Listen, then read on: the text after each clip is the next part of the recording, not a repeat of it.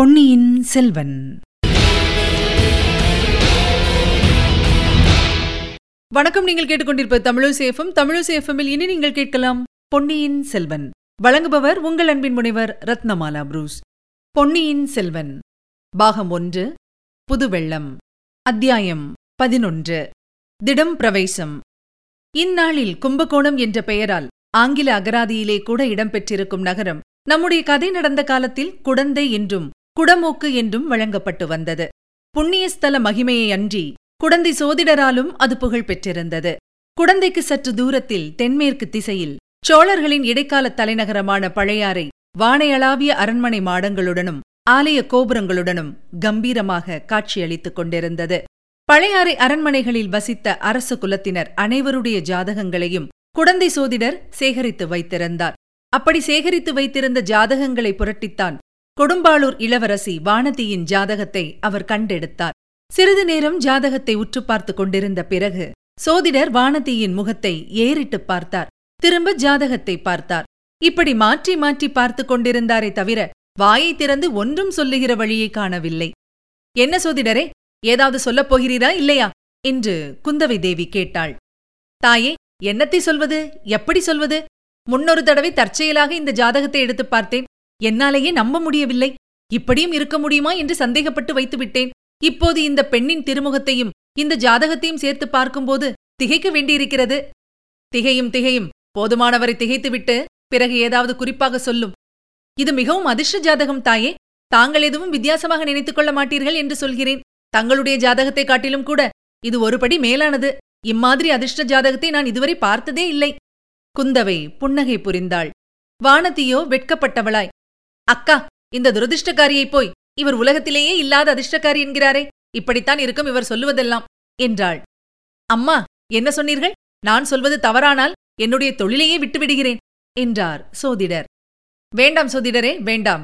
அப்படியெல்லாம் செய்து விடாதீர். ஏதோ நாலு பேருக்கு நல்ல வார்த்தையாக சொல்லிக் கொண்டிரும். ஆனால் வெறுமனே பொதுப்படையாக சொல்கிறீரே தவிர குறிப்பாக ஒன்றும் சொல்லவில்லையே. அதனாலேதான் இவள் சந்தேகப்படுகிறாள். குறிப்பாக சொல்ல வேண்டுமா? இதோ சொல்லுகிறேன். நாலு மாதத்திற்கு முன்னால் அபசகுணம் மாதிரி தோன்றக்கூடிய ஒரு காரியம் நடந்தது. ஆனால் அது உண்மையில் அபசகுணம் இல்லை. அதிலிருந்துதான் இந்த கோமகளுக்கு எல்லா அதிர்ஷ்டங்களும் வரப்போகின்றன. வானதி நான் என்னடி சொன்னேன்? பார்த்தாயா? என்றாள் குந்தவை தேவி. முன்னாலேயே இவருக்கு நீங்கள் சொல்லி வைத்திருக்கிறீர்கள் போல் இருக்கிறது என்றாள் வானதி. பார்த்தீரா சோதிடரே இந்த பெண்ணின் பேச்சை? பேசட்டும் தாயே இப்போது எது வேண்டுமானாலும் பேசட்டும். நாளைக்கு மன்னர் மன்னனை மணந்து கொண்டு. அப்படி சொல்லுங்கள் இளம் பெண்களிடம் கல்யாணத்தை பற்றி பேசினால் அல்லவா அவர்கள் சந்தோஷமாக கேட்டுக்கொண்டிருப்பார்கள்? அதைத்தான் நானும் சொல்ல வருகிறேன். தாயே திடுதிப்பென்று கல்யாண பேச்சை எடுக்கக்கூடாதல்லவா? எடுத்தால் இந்த கிழவனுக்கு புத்தி கெட்டுவிட்டது என்று சொல்லிவிடுவீர்கள். இவளுக்கு புருஷன் எங்கிருந்து வருவான்? எப்போது வருவான்? அவனுக்கு என்ன அடையாளம்? ஜாதகத்திலிருந்து இதையெல்லாம் சொல்ல முடியுமா சோதிடரே? ஆஹா சொல்ல முடியாமல் என்ன? நன்றாய் சொல்ல முடியும் என்று கூறிவிட்டு சோதிடர் ஜாதகத்தை மறுபடியும் கவனித்துப் பார்த்தார். கவனித்துப் பார்த்தாரோ அல்லது கவனித்துப் பார்ப்பது போல் அவர் பாசாங்குதான் செய்தாரோ நமக்கு தெரியாது. பிறகு தலை நிமிர்ந்து நோக்கி அம்மணி இந்த இளவரசிக்கு கணவன் வெகு தூரத்திலிருந்து வரவேண்டியதில்லை சமீபத்தில் உள்ளவன்தான் ஆயினும் அந்த வீராதி வீரன் இப்போது இந்த நாட்டில் இல்லை. கடல் கடந்து சென்றிருக்கிறான் என்றார் சோதிடர். இதை கேட்டதும் குந்தவை வானதியை பார்த்தாள். வானதியின் உள்ளத்தில் பொங்கிய உவகையை அவள் அடக்கிக் கொள்ள பார்த்தும் முடியவில்லை. முகம் காட்டிவிட்டது. அவன் யார்? என்ன குலம்? தெரிந்து கொள்ள ஏதாவது அடையாளம் உண்டா? நன்றாக உண்டு. இந்த பெண்ணை மணந்து கொள்ளும் பாகியசாலியின் திருக்கரங்களில் சங்கு சக்கர ரேகை இருக்கும் அம்மா? மீண்டும் குந்தவை வானதியை பார்த்தாள். வானத்தியின் முகம் கவிந்து பூமியை பார்த்து கொண்டிருந்தது. அப்படியானால் இவளுடைய கைகளிலும் ஏதேனும் அடையாள ரேகை இல்லாமல் போகுமா? என்றாள் குந்தவை பிராட்டி. தாயே இவளுடைய பாதங்களை எப்போதாவது தாங்கள் பார்த்ததுண்டா? ஏன் சோதிடரே இது என்ன வார்த்தை? இவளுடைய காலை பிடிக்கும்படி என்னை சொல்கிறீரா?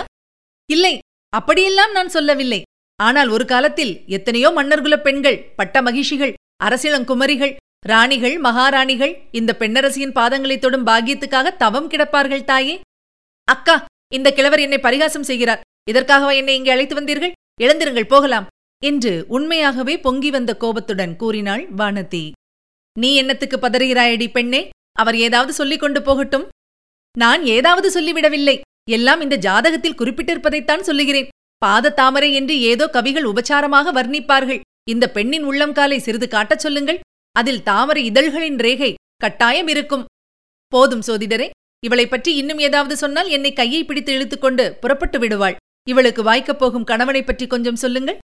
ஆஹா சொல்கிறேன். இவளை கைப்பிடிக்கும் பாகியவான் வீராதி வீரனாயிருப்பான். நூறு நூறு போர்க்களங்களில் முன்னணியில் நின்று பாகைமாலை சூடுவான். மன்னாதி மன்னனாயிருப்பான். ஆயிரம் ஆயிரம் அரசர்கள் போற்ற சக்கரவர்த்தியின் சிம்மாசனத்தில் பன்னெடுங்காலம் வீற்றிருப்பான். நீர் சொல்வதை நான் நம்பவில்லை. அது எப்படி நடக்க முடியும்? என்று கேட்ட குந்தவை தேவியின் முகத்திலே ஆர்வமும் மகிழ்ச்சியும் ஐயமும் கவலையும் கலந்து தாண்டவமாடின. இவர் எதையோ நினைத்துக் கொண்டு பேசுகிறார். இப்படி சொன்னால் தங்களுக்கு சந்தோஷமாயிருக்கும் என்று கூறுகிறார் என்றாள் வானதி. இன்று நீங்கள் நம்பாவிட்டால் பாதகமில்லை. ஒரு காலத்தில் நம்புவீர்கள். அப்போது இந்த ஏழை சோதிடனை மறந்து விடாதீர்கள் அக்கா நாம் போகலாமா? என்று மறுபடி கேட்டாள் வானதி. அவளுடைய கரிய விழிகளின் ஓரங்களில் இரு கண்ணீர் துளிகள் எட்டி பார்த்துக் கொண்டிருந்தன. இன்னும் ஒரே ஒரு விஷயம் சொல்லிவிடுகிறேன். அதை கேட்டுவிட்டு புறப்படுங்கள். இந்த இளவரசியை மணந்து கொள்ளப் போகும் வீரனுக்கு பற்பல அபாயங்களும் கண்டங்களும் ஏற்படும். பகைவர்கள் பலர் உண்டு. ஐயோ! ஆனால் அவ்வளவு அபாயங்களும் கண்டங்களும் முடிவில் பறந்து போகும். பகைவர்கள் படுநாசம் அடைவார்கள். இந்த தேவியை அடையும் நாயகன் எல்லா தடைகளையும் மீறி மகோன்னத பதவியை அடைவான். தாயே நான் வயதானவன் ஆகையால் உள்ளதை ஒளியாமல் விட்டுச் சொல்கிறேன். இந்த பெண்ணின் வயிற்றை நீங்கள் ஒரு நாள் பாருங்கள். அதில் ஆலிலையின் ரேகைகள் இல்லாவிட்டால் நான் இந்த சோதிட தொழிலையே விட்டுவிடுகிறேன். ஆலிலையின் ரேகையில் என்ன விசேஷம் சோதிடரே? ஆலிலையின் மேல் பள்ளி கொண்ட பெருமான் யார் என்பது தெரியாதா?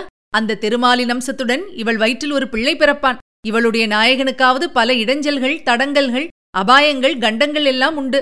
ஆனால் இந்த பெண்ணின் வயிற்றில் அவதரிக்கப் போகும் குமாரனுக்கு தடங்கள் என்பதே கிடையாது. அவன் நினைத்ததெல்லாம் கைகூடும் எடுத்ததெல்லாம் நிறைவேறும். அவன் தொட்டதெல்லாம் பொன்னாகும். அவன் கால் வைத்த இடமெல்லாம் அவனுடைய ஆட்சிக்கு உள்ளாகும். அவன் கண்ணால் பார்த்த இடமெல்லாம் புலிக்கொடி பறக்கும்.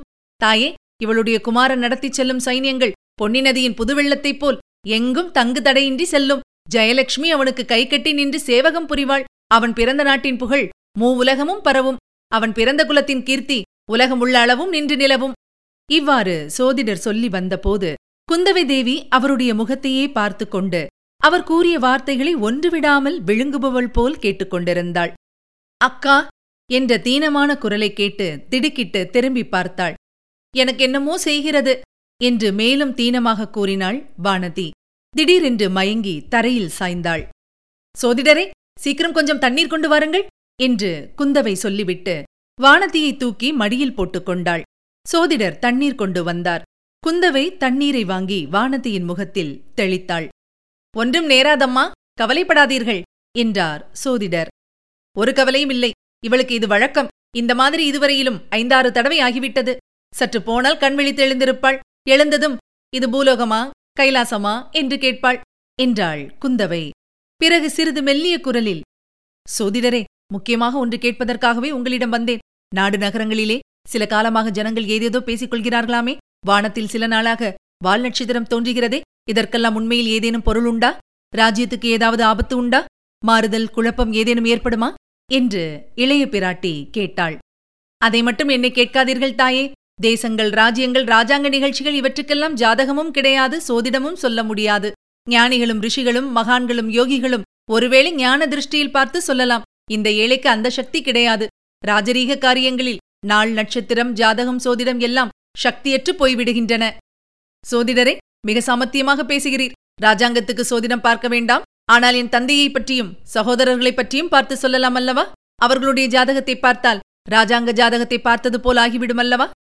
சாவகாசமாக இன்னொரு நாள் பார்த்து சொல்கிறேன் அம்மா. பொதுவாக இது குழப்பங்களும் அபாயங்களும் நிறைந்த காலம்.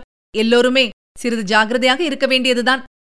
சோதிடரே என் தந்தை பழையாறையை விட்டு தஞ்சாவூருக்கு போனதிலிருந்து எனக்கு ஒரே கவலையா இருக்கிறது முன்னமே சொன்னேனே தாயே மகாராஜாவுக்கு பெரிய கண்டம் இருக்கிறது. தங்கள் குடும்பத்துக்கும் பெரிய அபாயங்கள் இருக்கின்றன. துர்காதேவியின் அருள் மகிமையினால் எல்லாம் நிவர்த்தியாகும். அக்கா நாம் எங்கே இருக்கிறோம்? என்று வானதியின் தீன குரல் கேட்டது. குந்தவையின் மடியில் தலை வைத்து படுத்திருந்த வானதி கண்ணிமைகளை வண்டின் சிறகுகளைப் போல் கொட்டி மலர மலர விழித்தாள். கண்மணி இன்னும் நாம் இந்த பூலோகத்திலேதான் இருக்கிறோம். சொர்க்குலோகத்துக்கு அழைத்துப் போக புஷ்பக விமானம் இன்னும் வந்து சேரவில்லை. எழுந்திரு. நம்முடைய குதிரை பூட்டிய ரதத்திலேயே ஏறிக்கொண்டு அரண்மனைக்கு போகலாம் என்றாள் குந்தவை. வானதி எழுந்து உட்கார்ந்து கொண்டு நான் மயக்கம் போட்டு விழுந்து விட்டேனா? என்றாள். மயக்கம் போடவில்லை. அக்காவின் மடியில் படுத்து கொஞ்சம் தூங்கிவிட்டாய். தாலாட்டு கூட பாடினேன். உன் காதில் விழவில்லையா? கோபிக்காதீர்கள் அக்கா. என்னை அறியாமலே தலை கிறுகிறுத்து வந்துவிட்டது கிருகிருக்கும் கிருகிருக்கும். இந்த சோதிடர் எனக்கு அப்படி சோதிடம் சொல்லியிருந்தால் எனக்கு கூடத்தான் கிறுகிறுத்திருக்கும் அதனால் இல்லை அக்கா. இவர் சொன்னதையெல்லாம் நான் நம்பிவிட்டேனா? நீ நம்பினாயோ நம்பவில்லையோ? ஆனால் சோதிடர் பயந்தே போய்விட்டார். உன்னை போன்ற பயங்கொள்ளியை இனிமேல் எங்கும் அழைத்துப் போகக்கூடாது. நான் தான் சோதிடரிடம் வரவில்லை என்று அப்போதே சொன்னேனே. என் குற்றம்தான். எழுந்திரு போகலாம்.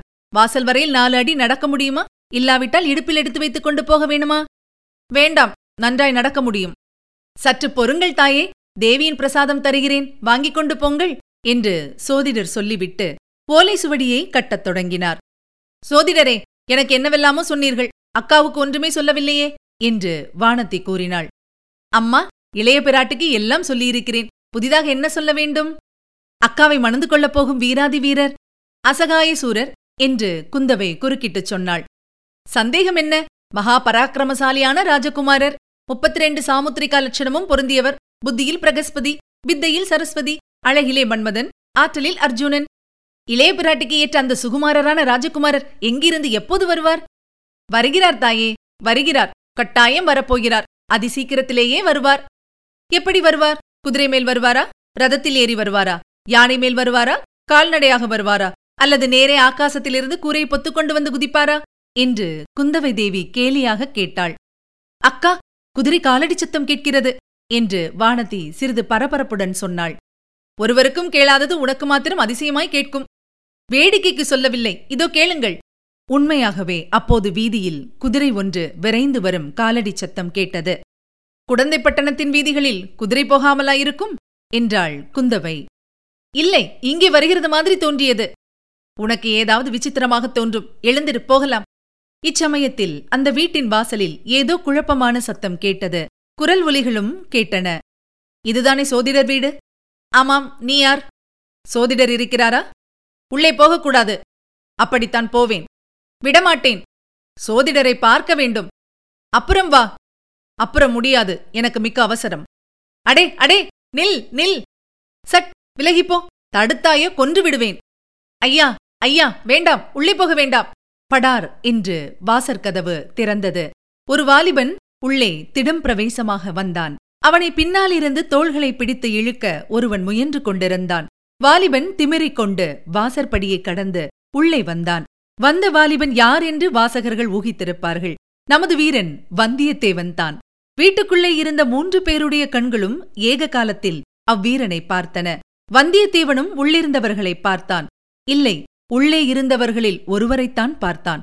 அதுகூட இல்லை குந்தவை தேவியை அவன் முழுமையாக பார்க்கவில்லை. அவளுடைய பொன்முகத்தை மட்டுமே பார்த்தான். முகத்தையாவது முழுமையும் பார்த்தானோ என்றால் அதுவும் இல்லை.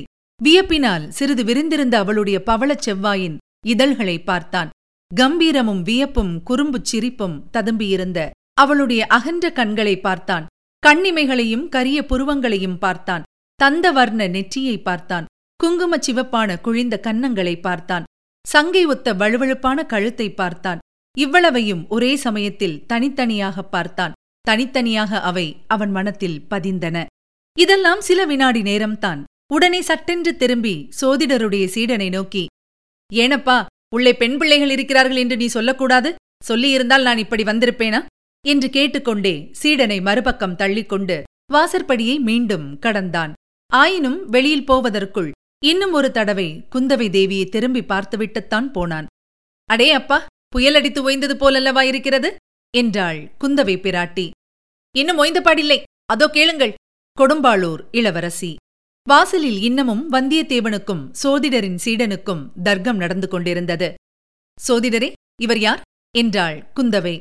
தெரியாது தாயே யாரோ அசலூர்காரர் மாதிரி இருக்கிறது. பெரிய முரட்டுப்பிள்ளை என்று தோன்றுகிறது. குந்தவை எதையோ நினைத்துக்கொண்டு கலகலவென்று சிரித்தாள். எதற்காக அக்கா சிரிக்கிறீர்கள்?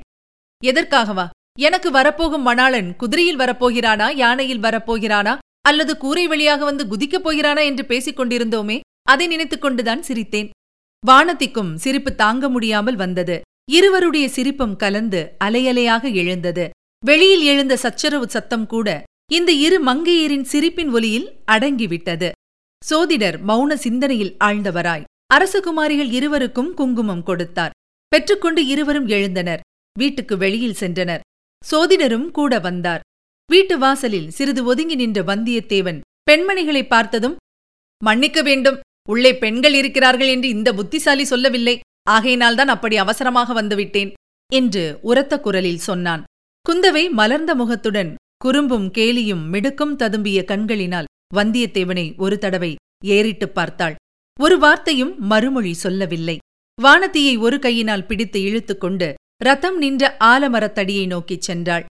குடந்தை நகரத்து பெண்களுக்கு மரியாதையே தெரியாது போலிருக்கிறது. ஏதடா ஒரு மனிதன் வலிய வந்து பேசுகிறானே என்பதற்காகவாவது ஒரு வார்த்தை பதில் சொல்லக்கூடாதோ? என்று வந்தியத்தேவன் இறைந்து கூறியது. அவர்கள் காதில் விழுந்தது. ரதத்தில் குதிரையை பூட்டி சாரதி ஆயத்தமாக நிறுத்தியிருந்தான் இளவரசிகள் இருவரும் ரதத்தில் ஏறிக் கொண்டதும் ரதசாரதியும் முன்னால் ஏறிக் கொண்டான். ரதம் அரசலாற்றங்கரையை நோக்கி விரைந்து சென்றது. வந்தியத்தேவன் ரதம் மறையும் வரையில் பார்த்து கொண்டு நின்றான். இதுவரை நீங்கள் கேட்டது பொன்னியின் செல்வன். வழங்கியவர் உங்கள் அன்பின் முனைவர் ரத்னமாலா புரூஸ். மீண்டும் அடுத்த அத்தியாயத்தில் சந்திக்கலாம். இணைந்திருங்கள் மகிழ்ந்திருங்கள்.